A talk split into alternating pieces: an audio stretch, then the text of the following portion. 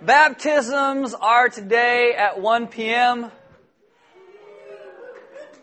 Okay, first service, half the people, twice the noise from that. I don't know what's wrong with you. 1 p.m. today, baptisms. You're all supposed to come and hang out and be there and eat nachos.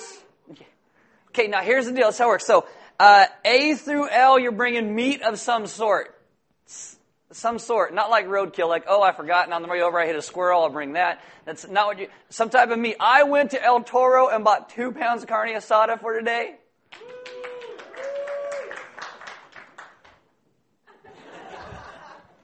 Seriously, bring, bring some meat. A, a through, um, what is it? M through R, you're bringing desserts, and that's enough to share. Not like, oh, I brought myself a cupcake. You're bringing up for everybody. Uh, I would actually say A through Z, you're bringing desserts. Uh, if you're S through Z, your last name, you're bringing salsa and beans. Uh, I'm sure you'll have leftovers, whatever. I even made some homemade salsa as well as the carne asada. That's how much I love you. So you better show up. All right, uh, this Wednesday night is the last Element U for the spring semester that we're doing. So we invite you all to show up. If you've been to one of the Element U's and given up in the past, this one we are going to cover the problems with the Christian position. And so these are all the arguments kind of against Christianity we're going to deal with. If you haven't been to any of the Element U's or you have been and you kind of petered out, just pull it together one last week, 6.30 this Wednesday night, show up, and we'll finish this puppy off. It'll be a whole lot of fun. And anybody here ever shop at Amazon? All right, so almost every. You can buy desserts. They'll deliver it by drone. Anyway, uh, so since you guys shop on Amazon, here, here's this really cool thing. Instead of you, instead of going to uh, you know Amazon.com, you hit smile.amazon.com, and what it does is it brings up this thing on Amazon's site, which is this uh, they where it's a, a, thing where they help nonprofits, and so they like 0.5 percent, and I know it's not a lot, but a lot of you guys spend a lot of money on crap, so you know. 0.5% of whatever you buy, you can actually designate it to come to Element. So I know we feed your addiction. How's that? So uh, when you when you log into smile.amazon.com on the side, it'll say you know what organization you want to give to. It'll have like like Red Cross and all that stuff. On the underneath that, you can actually type in Element Christian Church, and it will come up and it'll be and it'll say you know Santa Maria, California. Click on that one. Five 0.5 percent of everything you spend goes to Element. That's right. I know, I know. So seriously, you don't have to change your lifestyle at all, and you're giving more money to Element. It's awesome. We're just here to help. Welcome, Amen. Thank God for Amazon, apparently. Anyway, uh, welcome to Element. My name is Aaron. I'm one of the pastors here. If you are new, there are Bibles in the back. If you don't own one, you can have one. If you forgot one, you can use one. There are also sermon notes on all the communion tables throughout the room. But if you have a smartphone, you can download an app. It's called YouVersion. Click on Live in YouVersion. It brings up by GPS in your smartphone. You'll get sermon notes and verses and questions and all that goes along with today's message because I think it's a doozy for you. So why don't you stand with me reading God's Word? This is John chapter 16, verses 1 and 2, and Jesus says, I have said all these things to you to keep you from falling away. They will put you out of the synagogues. Indeed, the hour is coming when whoever kills you will think he is offering service to God. Let's pray. Father, this morning I ask that we would be a people who understand what persecution is and what persecution isn't and that in the midst of whatever happens in our lives, we would continually focus upon you because you are God and you are good. Even when we don't understand the things that are happening, you have sifted all things through your hands, and you are sovereign above all. Amen. Have a seat. All right, so Sermon on the Mount, week 11. And I know as we go through these, some of these messages start to sound vaguely familiar. It's because we're trying to work all the first Beatitudes in the Sermon on the Mount together so they make sense, so you understand them. Uh, and we're gonna, we have a lot to get through today, and hopefully I won't offend too many of you by the time we get to the end of it. Uh, but I'm sure you know from the outset, this is not going to be one of the happiest messages you ever really hear at Element because Jesus ends the Beatitudes at a place no one likes to talk about, and this is the idea of persecution. Now, we walk through the Beatitudes, you see there is a trajectory to the, the Beatitudes. So, Matthew 5, Jesus starts out talking about blessed are the poor in spirit, that God meets us in our moral depravity when we don't have it all together. When we are poor in spirit, God meets us there. And then, blessed are those who mourn when we see and understand how we have blown it. And we understand that we mourn over our sin. And then blessed are the meek, the humble, those who realize that we cannot save ourselves, that Jesus is the one who came and rescued and saved us. And we become very humble. Then we begin to hunger and thirst after righteousness, God's righteousness, a righteousness that actually comes from Him. And when we understand these things, we begin to live differently. We become the merciful, where we have compassion for those around us in the same straits that we are or the straits that we were. And we become pure in heart. We become less judgmental, hopefully less cynical, less hypocritical, and we live as a single minded devotion to Christ. And this turns into peacemakers. Well, we now have love for everyone out there, and not just everyone within the walls who agrees with us. Jesus had made peace with us, so we make peace with those around us. It's about love and grace and hope, but it's really a lot also about honesty. And sometimes living as God calls us to can sometimes bring anger because people just won't get it when you begin to live the Beatitudes out in your life. Because a lot of people in this world don't really want peace, although they claim they do. What they want is power and privilege. It has been true throughout history that those who claim they wanted peace the most ended up making the most genocide and the most wars. Rome, when Jesus spoke, Rome was known for what was called the Pax Romana, which is called the Roman peace, the Roman peace. They brought the Roman peace about by slaughtering anybody who disagreed with them. And so people who want true peace usually are the opposite of a lot of governmental systems who claim they want peace, which will ultimately in the end lead to persecution. And in Matthew 5:10, this is why Jesus says, "Blessed are those who are persecuted for righteousness' sake, for theirs is the kingdom of heaven." Living the way that God calls us to live is not always the easiest thing. The cross, 1 Corinthians tells you, it brings division peace can actually bring division, but we are to be a people of peace. Shalom, God's rightness in the world, because our God is on a rescue mission for this world, and He's invited you and I to be a part of that rescue mission. Now, open your Bibles to John chapter 16. It's kind of the verse that we started with this morning. Uh, Jesus didn't want us or his disciples ignorant of the fact that there will be persecution.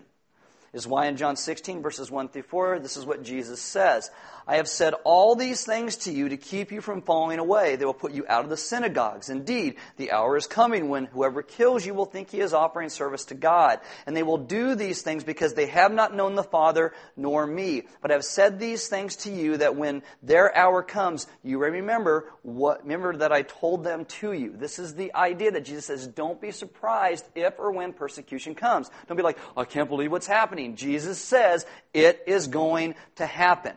So this morning, what I'm going to do is I'm going to give you a little bit of history. We're going to flesh this out, show you how the disciples died, and show you how some martyrs in the early church died, some stuff going on today, and then some sarcastic introspection about ourselves, which I hope you'll excuse me for, but whatever. Okay. So uh, the first martyr in the history of the Christian church is a guy that we call Stephen. You can read about him in Acts 6 through 8. Uh, Stephen is a deacon in a church. He's devout. He serves God faithfully, and this made a lot of people angry. Which, if you're a deacon at Element, that should scare you. You love Jesus so much that people may want to kill you for it. He essentially gets drugged in before some religious men who ask him, Why are you conducting your life this way? And so he lays out the history of the Jewish nation. He talks about how Jesus is the fulfillment of everything they've been looking for. This makes all these men very angry, which I think is funny because they're the ones that ask the question in the first place, and then they get mad at him when he answers the question. One of these angry people is a guy named Saul, who eventually becomes Paul and writes most New Testament letters. And what Paul, Saul, does is he oversees the stoning, the killing, the murdering of Stephen. Paul, in his own letters, says that previously he was a persecutor of the church. He was a violent and a zealous man. And so Stephen gets murdered for loving Jesus. And what does he do as he is getting murdered? He starts to pray for the people who are killing him. If you and I were being persecuted and murdered and we started to pray, we would pray, God make them stop or kill them all. That's what we would pray. Stephen prays for those who are killing him. And what happens is that God answers that prayer, and Saul becomes Paul, and he becomes a Christian. Paul uh, is, is this guy who, before he was a believer, broke out a persecution against the Christian church. The church at this point is not very big, like three to 5,000 people. Paul ends up being the head of a thing that kills 2,000 of them. 2,000. That's, that's a lot when the church is, that's like, you know, one third to half of the church that's there. I mean, that's, that's a large number. Like, we took, you know, this whole service out and just took you out. I mean, that's like a third of Element. Not saying we're going to do that. Okay, whatever. So what happens is that Saul is going on his next place to kill some more Christians. Jesus shows up, knocks him on his butt, blinds him, and says, Why are you persecuting me?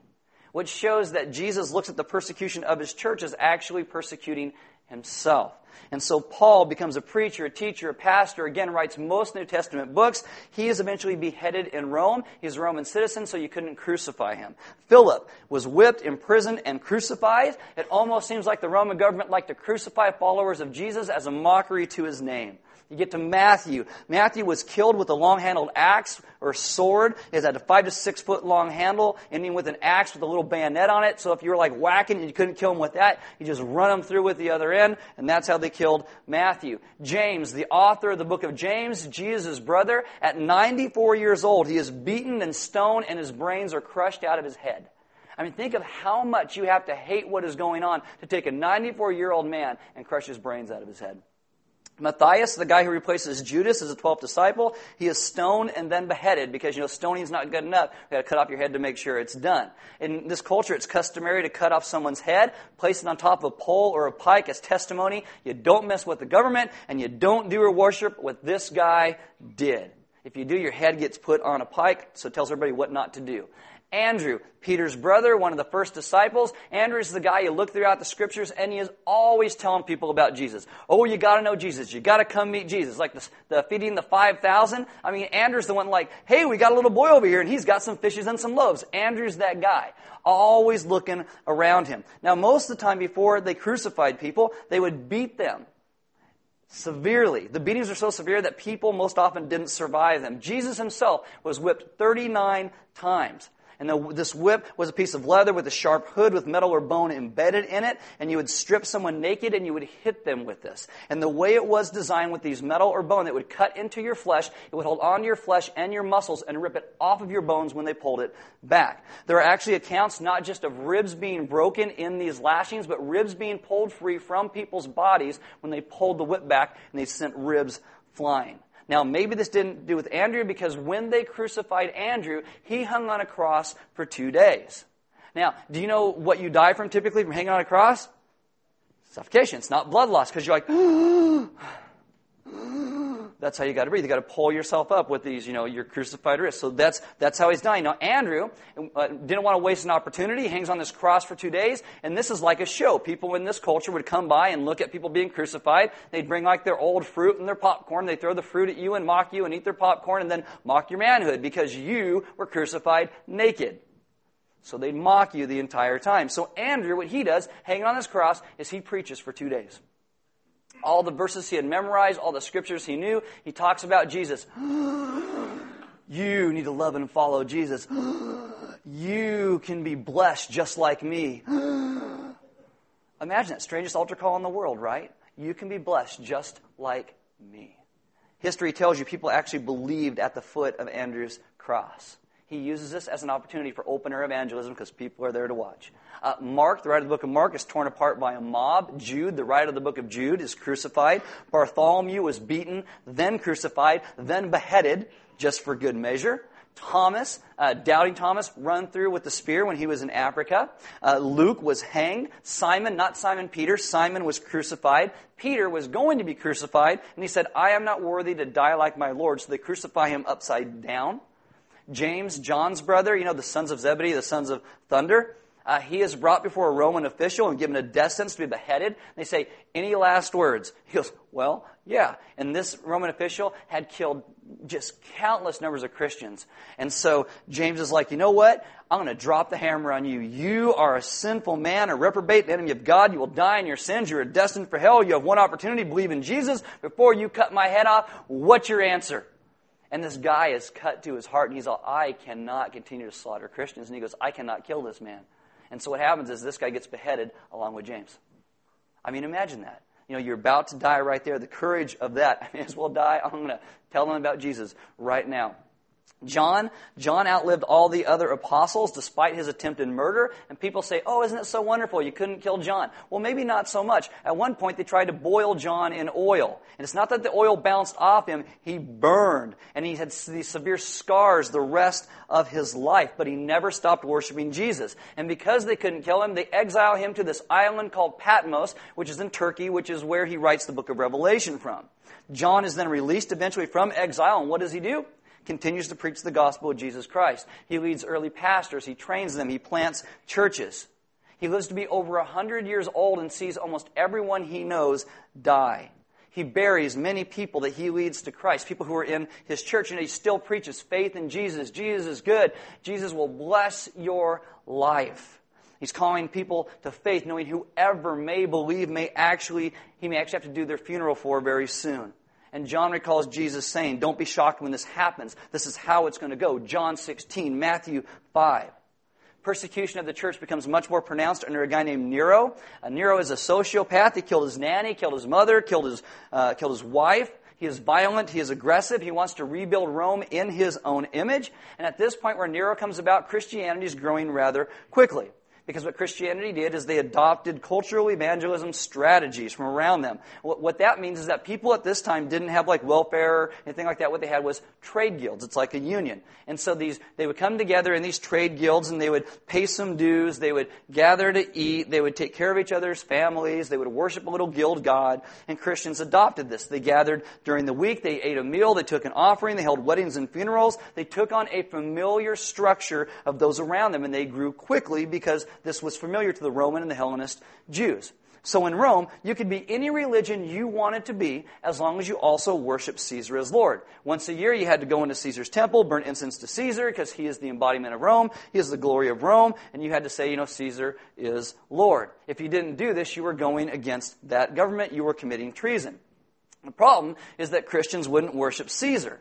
And eventually the Roman government got involved because they started looking at this little group and they found all these people following Jesus who weren't worshiping different guild gods. They were actually worshiping Jesus. And they could care less about Caesar. This is offensive to them because what Caesar would do is he would have bread and circus. He would do a little show, give out a little bread. But Christians, in order to display peace, actually fed everybody around them. They actually loved each other so well that Rome thought it was an act of war upon Rome itself.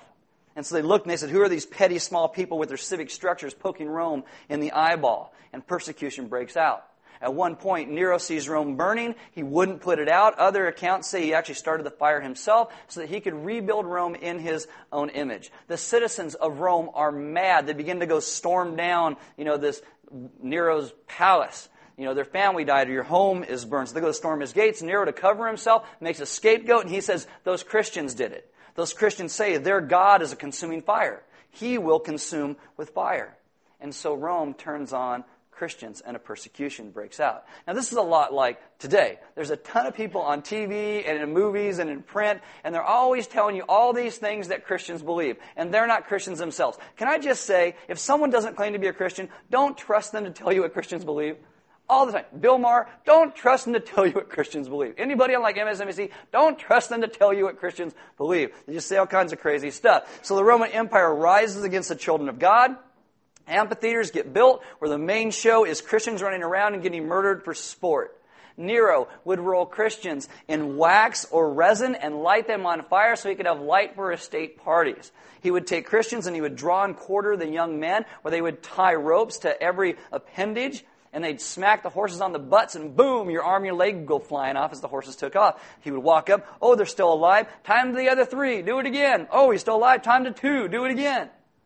That was Nero. He's just crazy guy. What happens if you want to be a Christian? You read John 16, read Matthew 5:10. That's what they expected. Today, when we say, "Oh, follow Jesus," we think, "Oh, God's going to bring me comfort. God's going to bless me." They viewed their lives as being blessed and they expected persecution. And it wasn't just men who were persecuted, women were persecuted as well. Read Fox's Book of Martyrs sometimes. All this stuff is really in there. Uh, you have Agatha. She is a beautiful, godly young woman. She loves Jesus. And there's advances towards her by a Roman ruler. And she said no because she's saving herself for marriage. I mean, if only believers took it that seriously. You know, today. She refused to fire herself, so this ruler arrested her, placed her under the care of a prostitute who services a great number of men. Still, she refuses to sleep with this guy. He gives her one last chance. She said no. So he whips her, he burns her with irons, puts hooks in her flesh, and lays her on a bed of coals and glass. Now he doesn't let her die, though. After all that, he takes her and locks her away and lets her slowly die and deteriorate in captivity. You have a young lady, loved Jesus, named Perpetua. She's a pregnant woman near her due date. She is thrown into the Colosseum. Wild boars gore her through her stomach, kill her and her unborn child. Why? Because she claimed to be a believer, and Rome wanted to discourage Christians from having any more children. And do you know that not just in the early church, but in the last 150 years, more Christians have been martyred than the previous 1850 years combined? In 2003, just 10 years ago, China, they took bulldozers to house churches. Now, I'm kind of irritated a few years ago that we had the Olympics there, that we would give any money to that government that does that to its people. It just drives me nuts. They, they bulldoze 200 house churches, they arrest 35 pastors, and they send them through two years of communist re education. Most of them don't make it. In 2004 in Pakistan, there were women who worked at a garment factory. They're walking home, Christians and Muslims both. Four thugs show up. They kidnap these women. They let the Muslim women go, and they repeatedly gang rape the Christian women and they say, don't report it, then they let them go. Seven girls between 16 and 18, one 35 year old married woman. The women say, you know, we're going to tell the police about this. Their boss hears wind of it and says, you don't tell the police, and if you do, there's going to be repercussions. They tell the police anyway. They got fired, plus 60 other Christians who worked in this garment factory got fired, and the police did nothing about any of it in the end. You get raped, 68 people lose their job. In 2014, today in North Korea, Christians are still being arrested and killed or sent through re education. In 2013, our buddy Egypt had another riot where four Christians were killed. At the funeral for these four men, 200 Muslims show up and they beat the snot out of the people there at the funeral. It's crazy. It's crazy. In 2014, Pakistan, even now, has passed more blasphemy laws where you can go to jail for being a Christian. And, in the, and since the beginning of 2014, they have uh, accounts of 35 people already being arrested for blasphemy laws for following Jesus. Now, you can go to a place called persecution.org. You can get involved with this stuff and understand more and more that's going on.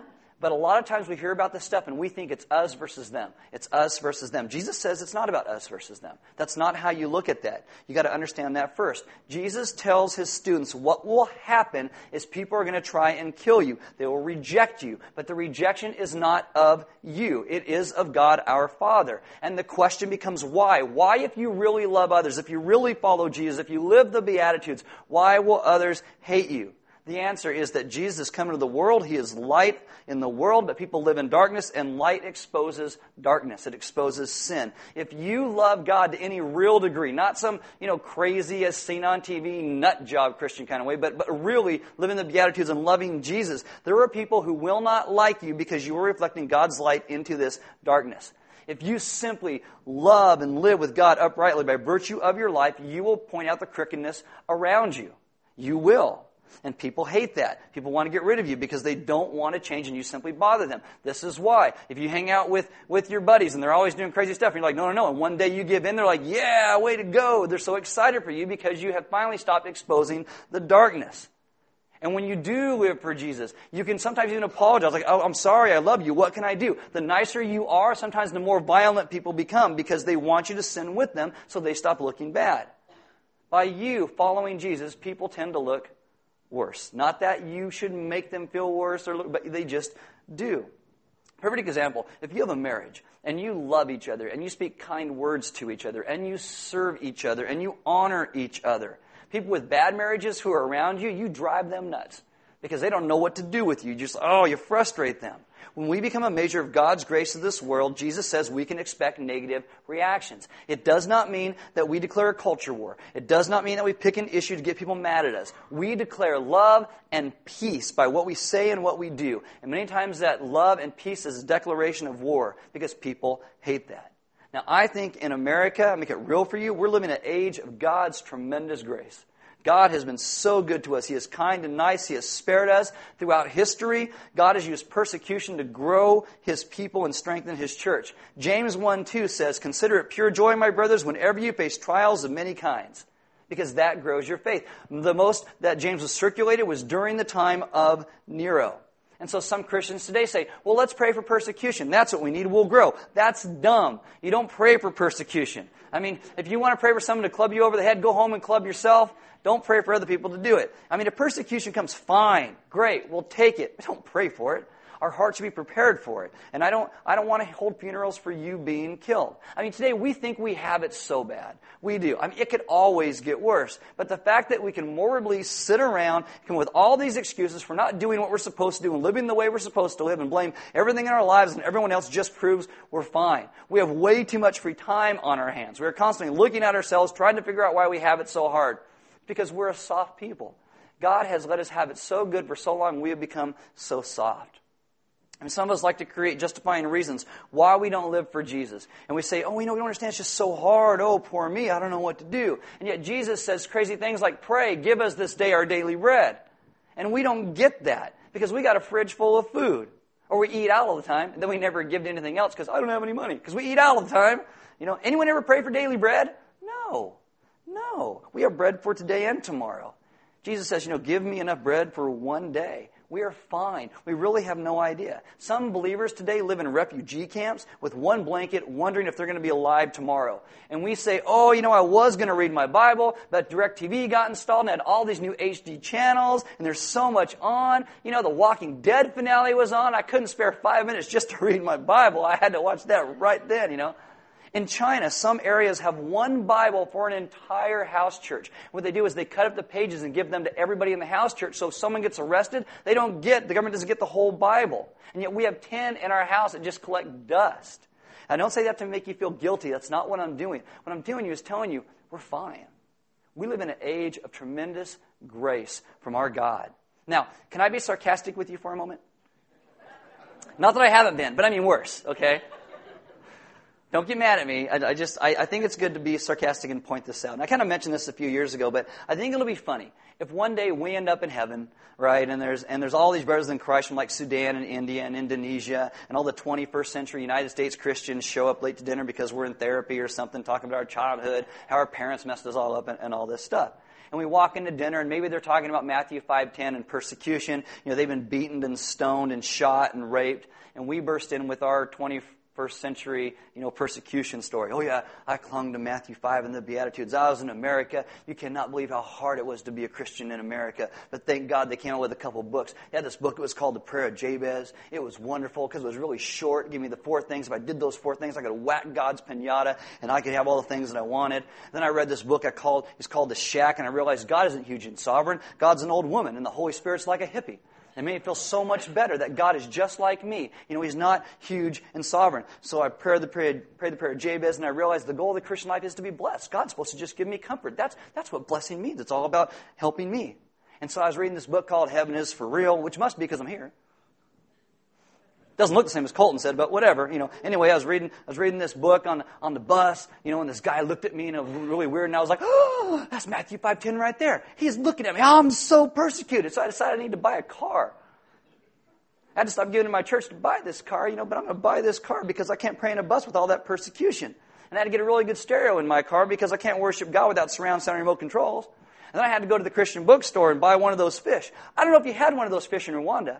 But you know, it was this great evangelistic tool that, that we had in America. We put it on our cars, and I'm so sure that, that half the people here got saved because of fish on someone's car. I mean, I got to witness to 10,000 people without the mess of even having to meet anybody. How wonderful is that?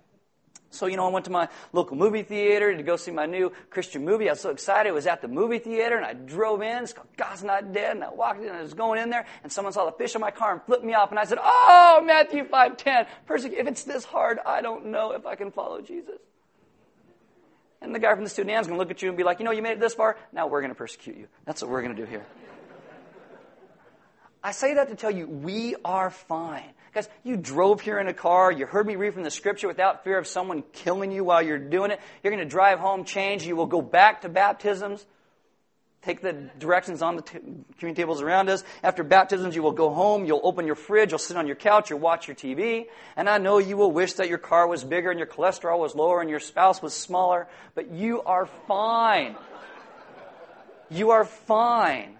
If you watch Christian TV for any length of time, they will say things like, oh, pray for God to bless you, pray for more stuff. Most of the stuff in the world is already here. Already belongs to us. You will go home and turn on your tap. You will get hot and cold running water. And we pray, oh, God bless me. God is saying, I have blessed you. I have blessed you. Get off your butt. Live the Beatitudes. We are not blessed to be fat and happy. We are blessed to be a blessing to all nations of the earth. That's why God has blessed us. I mean, sure, things may be getting a little worse today, but God has still been good to us. The worst story in this room is better than the average story in the history of the Christian church. We are blessed to be a blessing. And how can you and I begin to do that? We pray. We pray and we start to understand of how impossibly good God has been to us. And if you are a person in this room that throws a pity party for yourself and says, Oh, woe is me, God's not blessing me enough, God's not giving me all the things that I want, your eyes are on you. Your eyes are on you. They're not on Jesus. If you have an excuse for everything, you're apathetic about everything, you should apologize to God. You repent because the gospel is not about you. The gospel is about Jesus Christ. And so this morning, I want you to take a little bit of time as, you know, the band's going to play some songs and things like that, but I want you to think about the life He has given you. All the great things, your friends, your opportunities, your food, your church, your love, your life, your job, Himself, all of that. Then I want you to start praying for somebody else. I want you to think about somebody else and I want you to pray for them. Then I want you to take communion, honor God's call to be a blessing in this world, and actually begin to live the Beatitudes because God has blessed us beyond what we can imagine.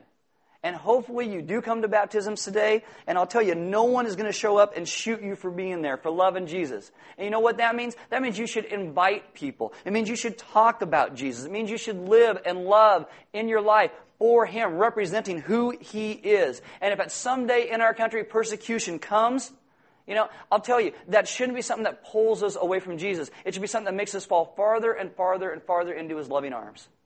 Because He has already blessed us.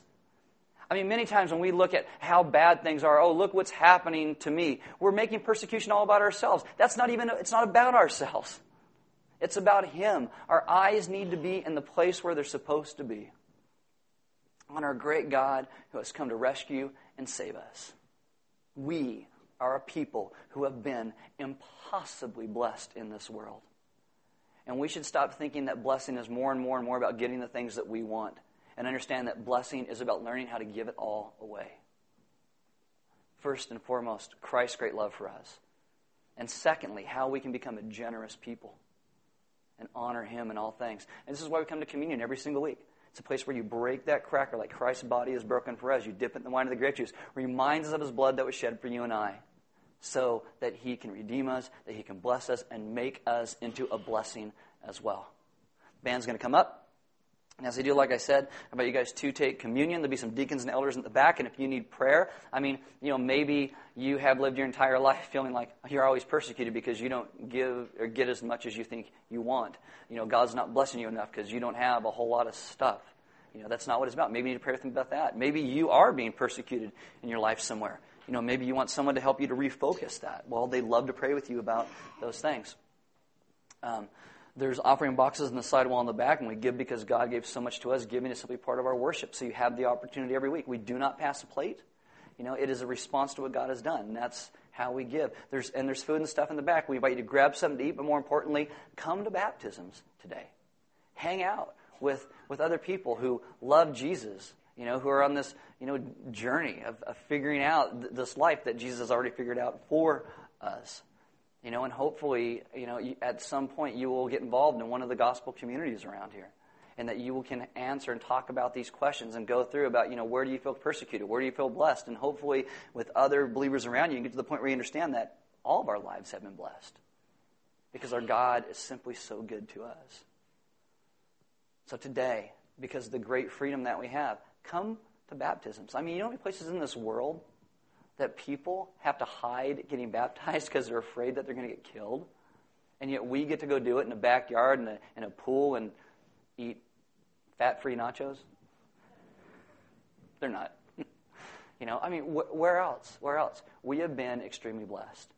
And so as we live in that blessing, we need to learn how to give it away because our God has been so good to us. Let's pray. Father, this morning, I ask that we would be people who understand the great blessing that you have bestowed upon us as your people. That we would honor you by the things that we say and by the things that we do.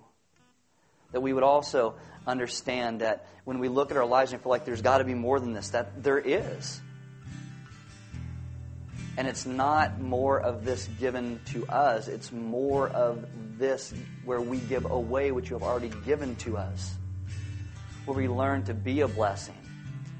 Understanding that the more of a blessing we are, typically the more persecuted we may even become. But that doesn't stop us from being a blessing because you are a God who came and rescued and redeemed your people. You came to bless us, and we crucified your Son. And that still doesn't stop you from rescuing and redeeming us. So teach us to live lives the same way. That we would understand in a proper way, like Nero was so wrongly mistaken, about how you are a consuming fire, how you consume our hearts and our lives and our souls. And you burn away all the garbage that's there. And you bring us to a purity of heart, of an undivided life, then lives a life of peacemaking because you have first made peace with us. Teach us to understand, as I said at the very beginning, what persecution is and what persecution isn't. Help us to understand our great blessings and to give those blessings away. Father, we thank you for loving us the way that you do.